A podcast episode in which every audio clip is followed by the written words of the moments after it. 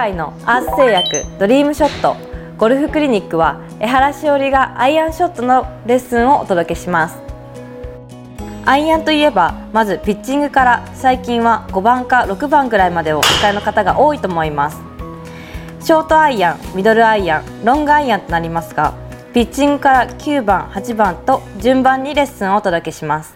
今回は8番アイアンのレッスンを行います。アイアンはだいたい1本1本4度ぐらいの刻みで、えっと、ロフトが変わってきます。4度というとだいたい、えー、10ヤードぐらいの違いになってきます、ね、昔は8番アイアンで39度ぐらいだったのですが最近は少し飛ばすためにロフトが立ってきています。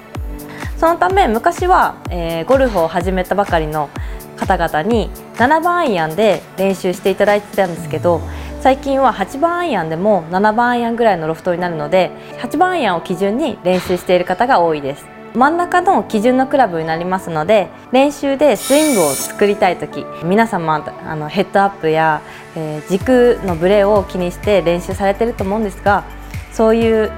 スイングをどんどん改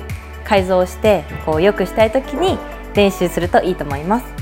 8番アイアンでスイングの練習をする時に、えー、気をつけていただきたいのが先ほどあの例にヘッドアップを出しましたがヘッドアップをこう気にしていると体の動きが全く出なくて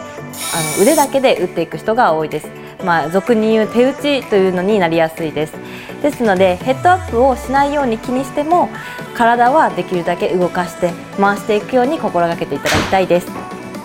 このようにスイングを気にする場合はぜひ8番アイアンを使ってみてください。